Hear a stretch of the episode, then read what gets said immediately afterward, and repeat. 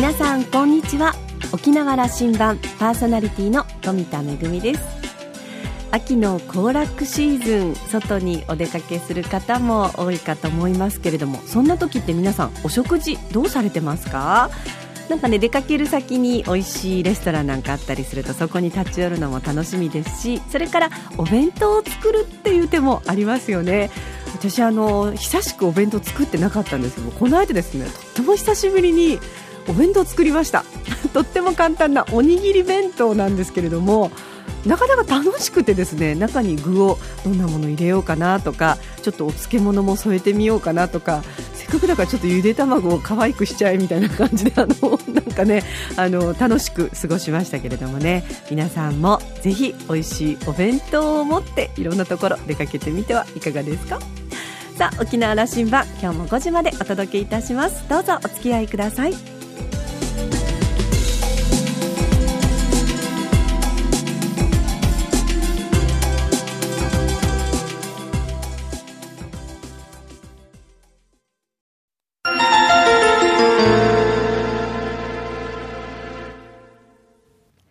那覇空港のどこかにあると噂のコーラルラウンジ。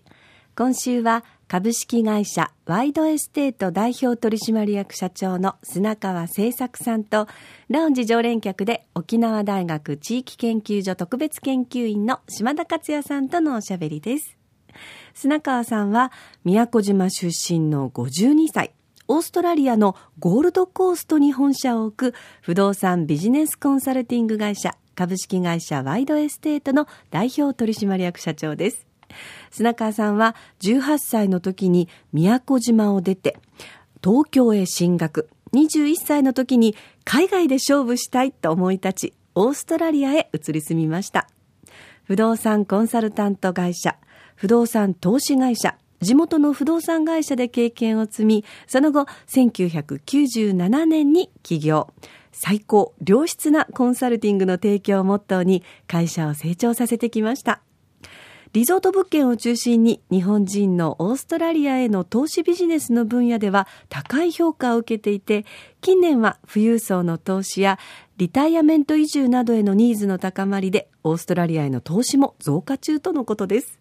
砂川さんは那覇や東京でのビジネスセミナーでの講演の途中でコーラルラウンジに立ち寄っていただきました。リゾート不動産ビジネスのプロの視点から沖縄の現状や可能性がどのように映っているのかじっくりと伺っています。今週はその前編をお届けいたします。どうぞ。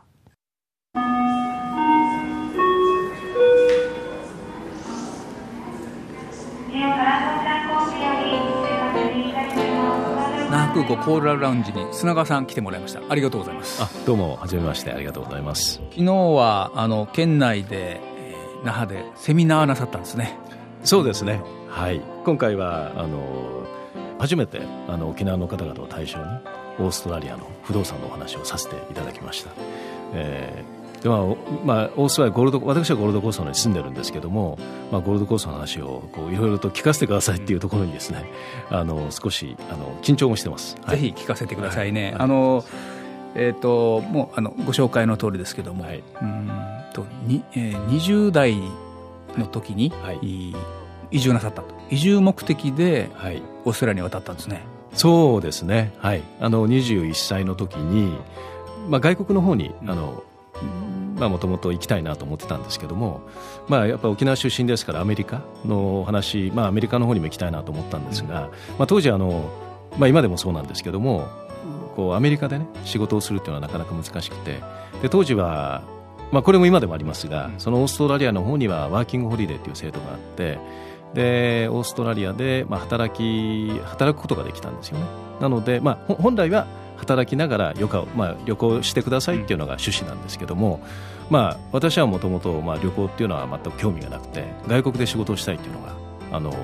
まあ、一番の目的でしたので、まあ、その制度をうまく利用して、うん、ワーホリで行って。ワーホリで行ってあこれ仕事もでも目的地すごくあってそうですね。あの、はい、住み着くぞ根を生やす。ぞということがもうあって。はい。はい。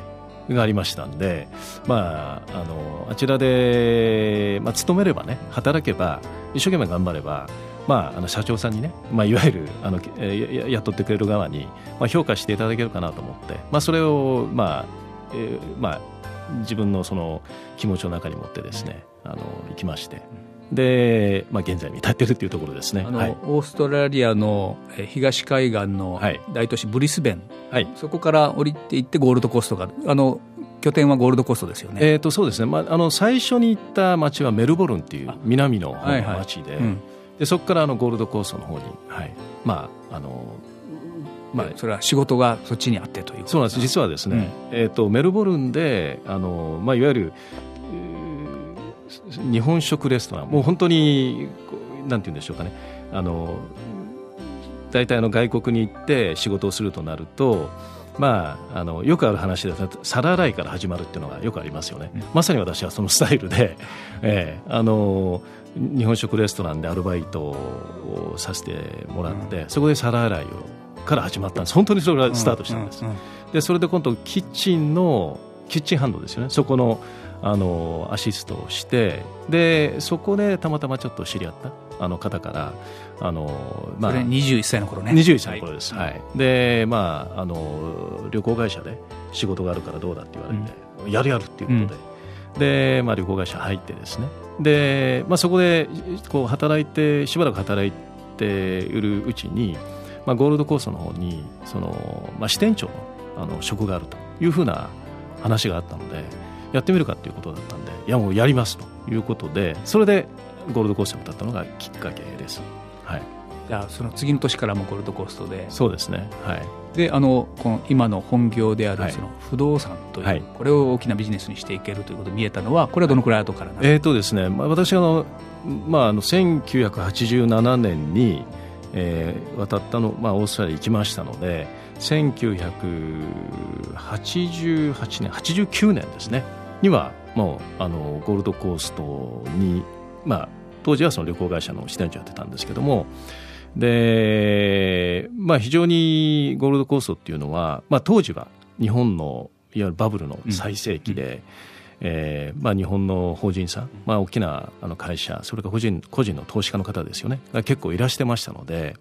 日本企業が高い円を、はい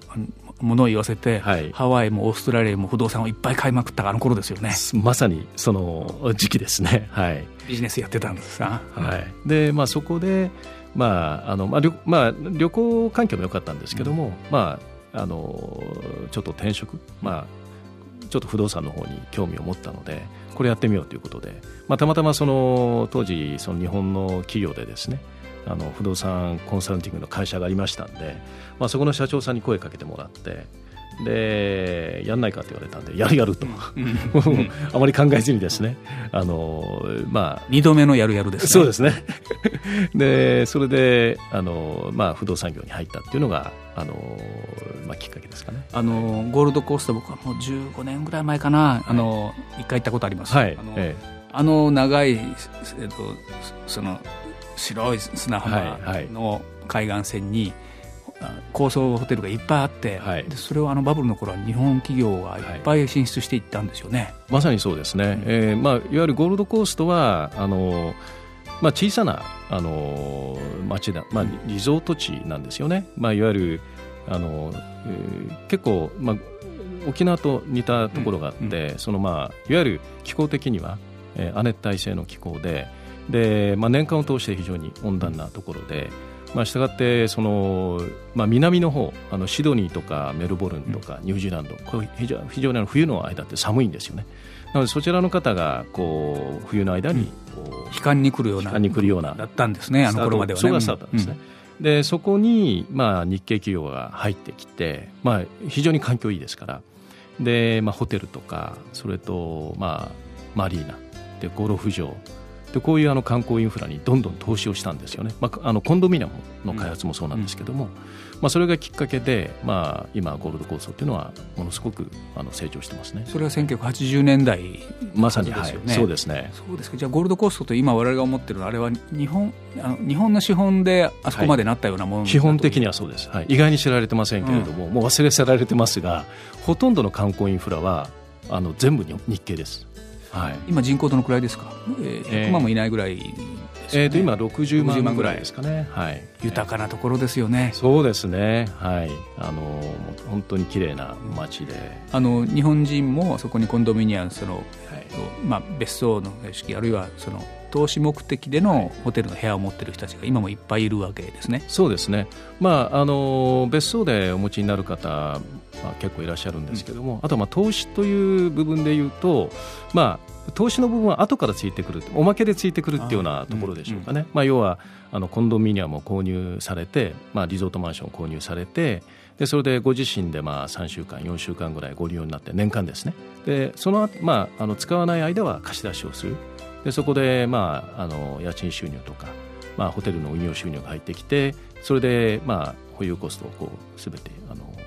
まあ、叶うっていうふうなあのスタイルですよね。はい、あの日本人もやっとそのスタイルに慣れてきたというか、うん、昔ね20年前この旅行行って、はい、あのホテルと泊まったら、これコンドミニアムだというんで、それなんだろうキッチンがついてたり、あのちょっとこう生活っぽい、まあ、あのマンションとは違うけども、生活があの短期間でできるような空間になってるんですよね。これがもう当たり前だったということ、ね、そうですね、はい。まああのコンドミニアムっていうのはままさにその大きなリビングルームがあってキッチンがついて、まあ、いわゆる日本の表現で 2LDK の,、まあ、あの間取りですよね。で、まあ、これが発展した理由っていうのは、まあ、これハワイでもそうですし、あのコンドミニアムでもそうなんですけど、まあ、ゴールドコースターでもそうなんですが、要はそのオーストラリア人の余暇に対する考え方というのがものすごく反映していると思うんですよね。で結局2週間も3週間も休むでしょ？3週間も休むと。いいよな。家族で移動すると。でそうしますとあの経済関連非常に彼らあのなんていうんでしょうね。あの高いっていうかなので経済性を考えるとホテルとか泊まるよりはそういうコンドミニアム、キッチン付きのコンドミニアムで家族で、まあ、2週間4週間泊まるっていう方が非常にあのいいしでホテルよりは当然あの大きいですからお部屋の大きさがですねなのでゆったりと過ごせるというところであの、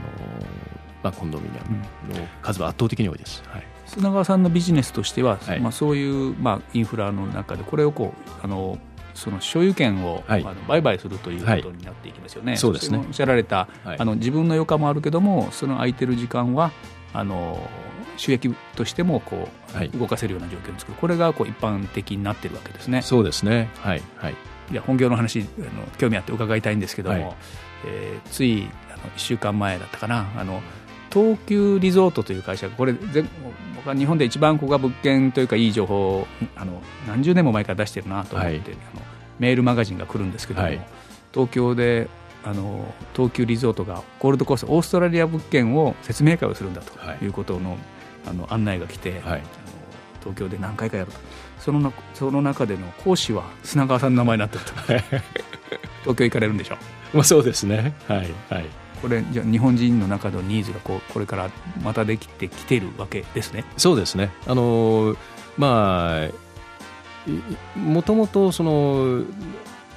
日本の、まあ、表現があれですけどもその富裕層の方々っていうのはあのやっぱりニーズはあったと思うんですよ昔から。それが、まあ、例えばハワイとかはやっぱりそういうマーケットがあって。でそれゴールドコーストっていうのはなかなかちょっとあの、まあ、露出度合いっていうんでしょうかね。それが非常に低くてですね。ただ皆さんあのいらっしゃるとやっぱりびっくりされるわけですね非常に環境がいい、まあ、ある意味まだ俗化されてないっていうんでしょうかね。でそれとあとは政策的に非常にまあ環境重視のあの政策を取ってますのであの、まあ、やたらにその大規模な開発が最近の話ですけども、まあ、あのゴールドコーストの近くにですねその、まあ、ゴールドコーストの、まあ、ブロードウォーターっていう内海があるんですけどもそこには大規模なカジノの計画、これホテルを何本も建てるっていう、まあ、あの3000億ぐらいかけてやるっていうふうなプロジェクトだっただったんですね。でまあ、かなりいいところまで行ったんですけども最終的にはやっぱり環境をあのまあ、に影響を与えてしまうということで、うん、あの却下されちゃったんです、これも、まあ、地域としての判断ですよね。まあ、あのそういうところ良さがあるんですよね、まあ、いわゆる環境重視をしていくっていうところが。でそこに、まあ、あのゴールドコーストの良さがあってやっぱりあの、まあ、自然を大切にする、うん、まあ、あのやっぱり大陸なんで日本の22倍の大きさのところですからあまりガツガツしてなくてでそこに皆さんこうゴールドコースト来られるとちょっと気持ち的なゆとりっていうんでしょうかね。ゆったりとした気持ちとか。またハワイとは違う、うん、行ってみたくなってきたな、えー、い。いところで。で、まあ、あの実は不動産も割安なんですよね、うん、ハワイで比較しますとですね。例えばオーシャンビューとかあのハワイのワイキキとかになりますとちょっとしたものでもやっぱり億単位になってしまう。だけど同様なその条件とかになってくると同様な条件でもゴールドコーストでしたらまあ4 5千万で買える、うんうん、そういうふうなあの、まあ、メリットっていうんでしょうかね。もありますから、はい、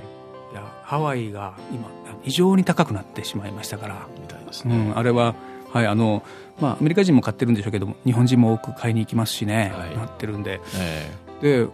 そっかそのオーストラリアに目が向く状況が今あの作られていこうとしてると。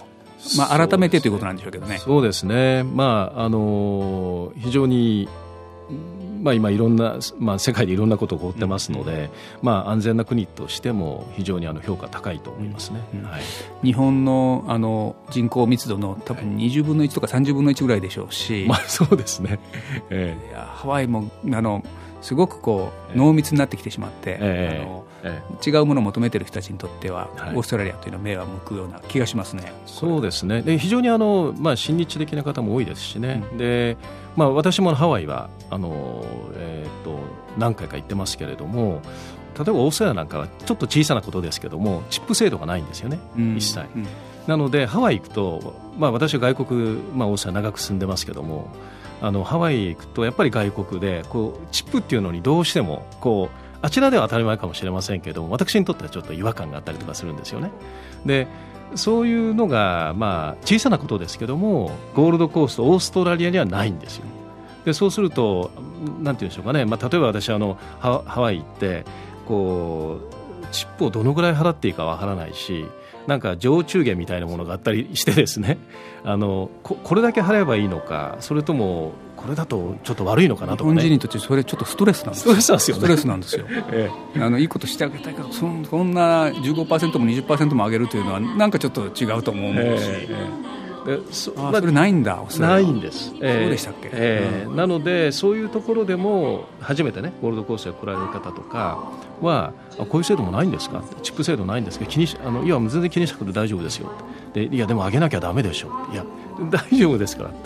ていうふうなね、まあ、些細なことですけども、そういうところにもあの気を使わなくてっていうんでしょうかね、いうふうな体制ができるっていうところだと思いますけども。砂川さん、甘くていいお声ですね。聞き惚れてしまいましたが、えー、オーストラリアのね、ゴールドコーストの、まあ、夢のようなお話をいろいろ語ってくださいましたけれども、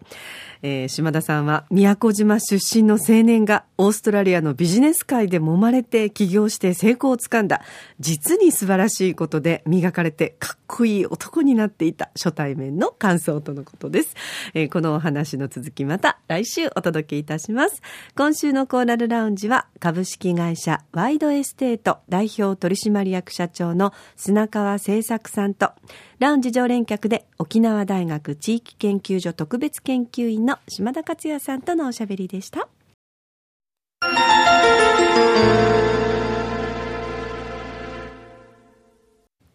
めぐみのあしゃぎだよりのコーナーです。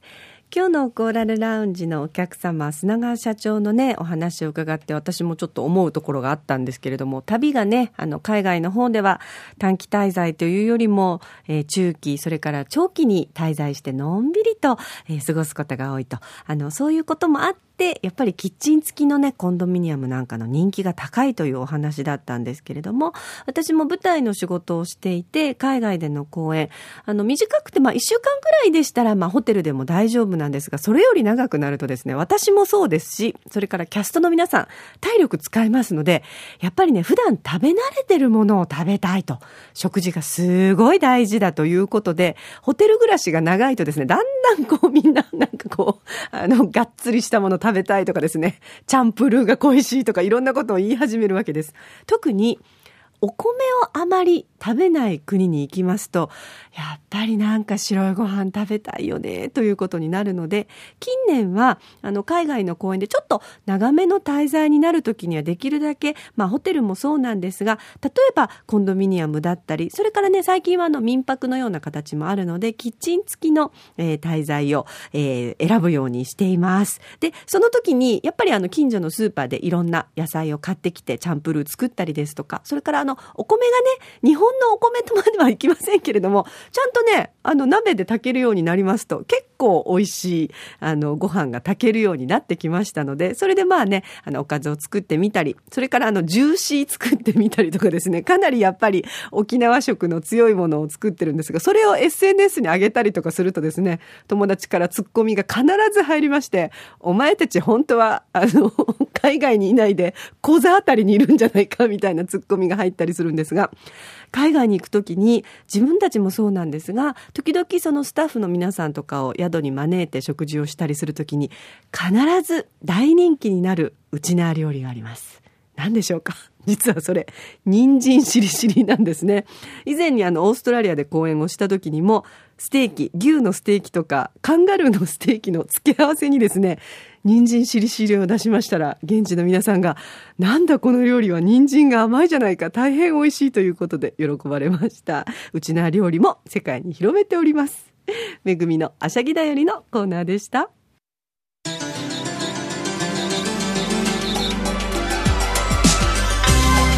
ラジオ沖縄ではラジコでの配信を行っていますスマートフォンやパソコンでリアルタイムで聞けるほか1週間の振り返り聴取も可能です。またこれまで同様に沖縄羅針盤はインターネットを利用したポッドキャストでも配信中です。ラジオ沖縄のホームページからアクセスしてお楽しみください。それから私富田恵、えー、コーラルラウンジ常連客の島田克也さんのブログやフェイスブックも公開中ですのでぜひお時間のある時にこちらもチェックしてみてください。沖縄羅針盤今週も最後までお付き合いいただきましてありがとうございました。そろそろお別れのお時間です。パーソナリティは富田恵でした。それではまた来週。